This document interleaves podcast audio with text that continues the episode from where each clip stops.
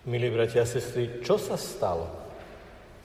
Že tí, ktorých zrak sa upieral na Ježiša s obdivom na začiatku evanjelia, na konci evanjelia tí istí ľudia vyhnali Ježiša na vrch, aby ho zhodili z kopca a zabili. Čo sa stalo? Na prvý pohľad možno si neuvedomíme, že čo vlastne Ježiš povedal svojim rodákom. Kľúčové slovo je dnes. V tom celom evanjeliu to slovo, okolo ktorého je vlastne vystavaný celý text, je to slovo dnes. Dnes sa splnilo toto písmo, ktoré ste práve počuli. Práve dnes sa naplnilo toto písmo. Nie včera, nie zajtra, nie pred chvíľou, nie za chvíľu, ale teraz, dnes, práve dnes.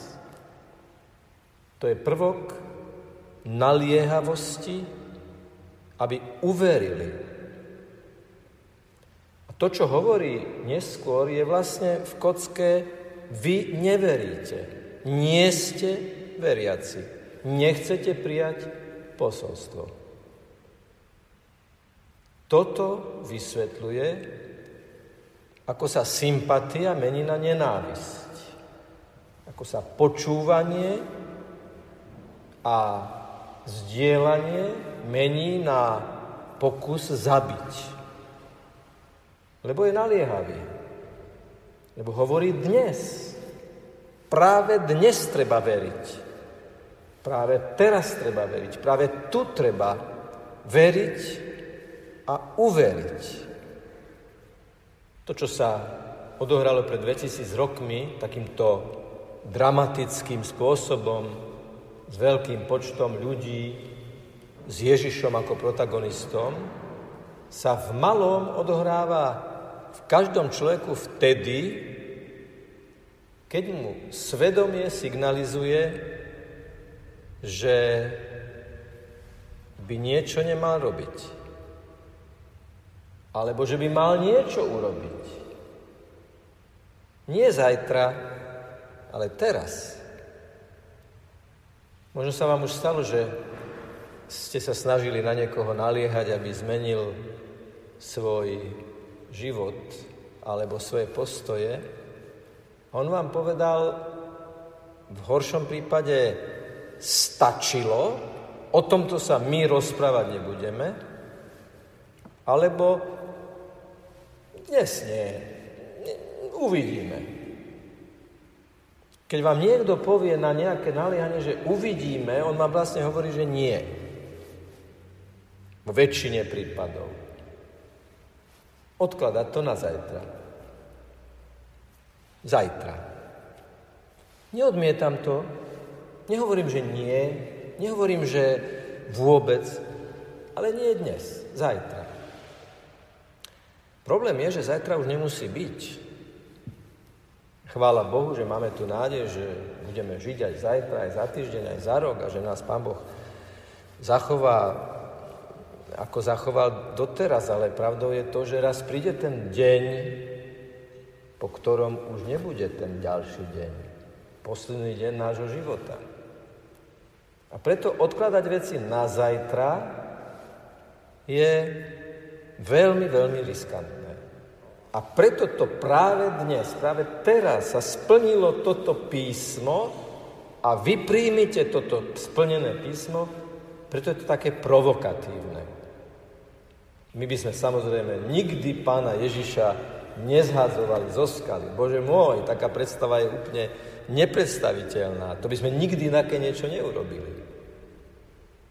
Ale ruku na srdce, nepovieme niekedy tomu naliehavému hlasu nášho svedomia: zajtra uvidíme, zvážime, premyslíme, poradíme sa, uvidíme, ako to bude. Nesadzujeme Ježiša zo skaly, len nášmu svedomiu hovoríme, že teraz nie. Mnohokrát.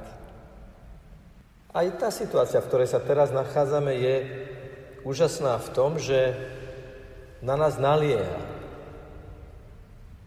Verte, že toto písmo je živé Božie slovo. Teraz.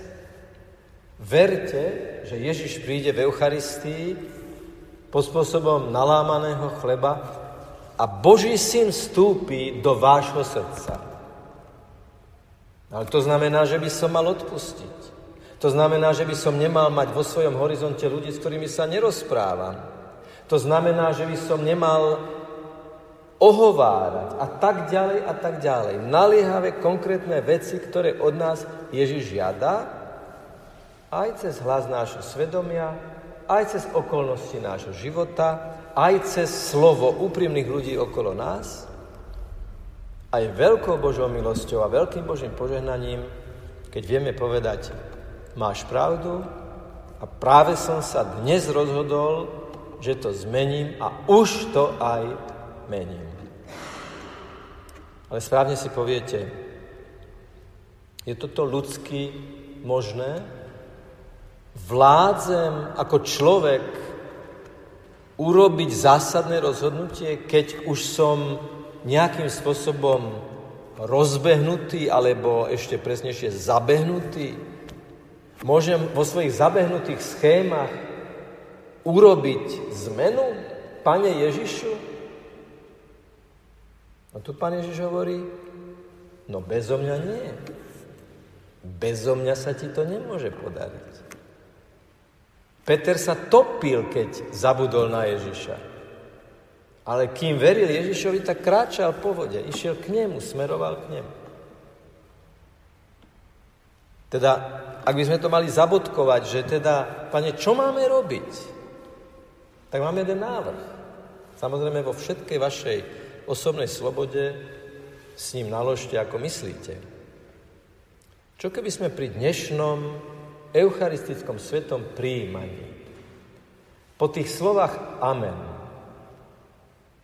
keď povieme amen Ježišovi, keď ho príjmeme do srdca, dnes, práve, teraz, naše pohľady sa uprú, naše pohľady sú upriamené, upreté na Ježiša, ako pred 2000 rokmi, v synagóge. A keď ho príjmeme, ja si sadnem a budeme chvíľu úplne ticho. Ale prosím, to ticho nenaplňte otázkou, kedy už to ticho skončí. Čo keby sme v tom tichu odovzdali Ježišovi to, čo je úzol v našej duši, ktorý by bolo treba rozpustiť, rozviazať. Čo keby sme dnes na tú naliehavú výzvu, tu a teraz, práve dnes, mi uverte, čo keby sme dnes po eucharistickom príjmaní v tej chvíli ticha Ježišovi s takou veľkou vnútornou vydanosťou odovzdali to, čo nás vo vnútri najviac trápi. Tomu Ježišovi, ktorý je Božím synom. Tomu Ježišovi, ktorý vstal z mŕtvych. Tomu Ježišovi, ktorému nič nie je nemožné. Ak môže zmeniť vodu na víno, ak môže víno zmeniť na svoju krv a chlieb na svoje telo, on, skrze ktorého je všetko stvorené a tvorené, by nemohol v nás stvoriť niečo nové, čisté, otvorené, slobodné, prežiarené láskou?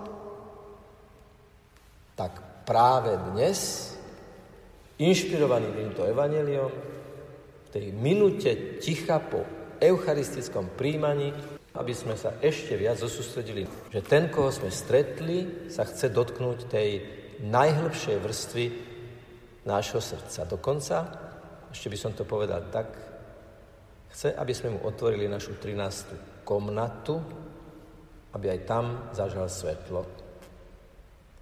Nech je pochválený Pán Ježiš Kristus.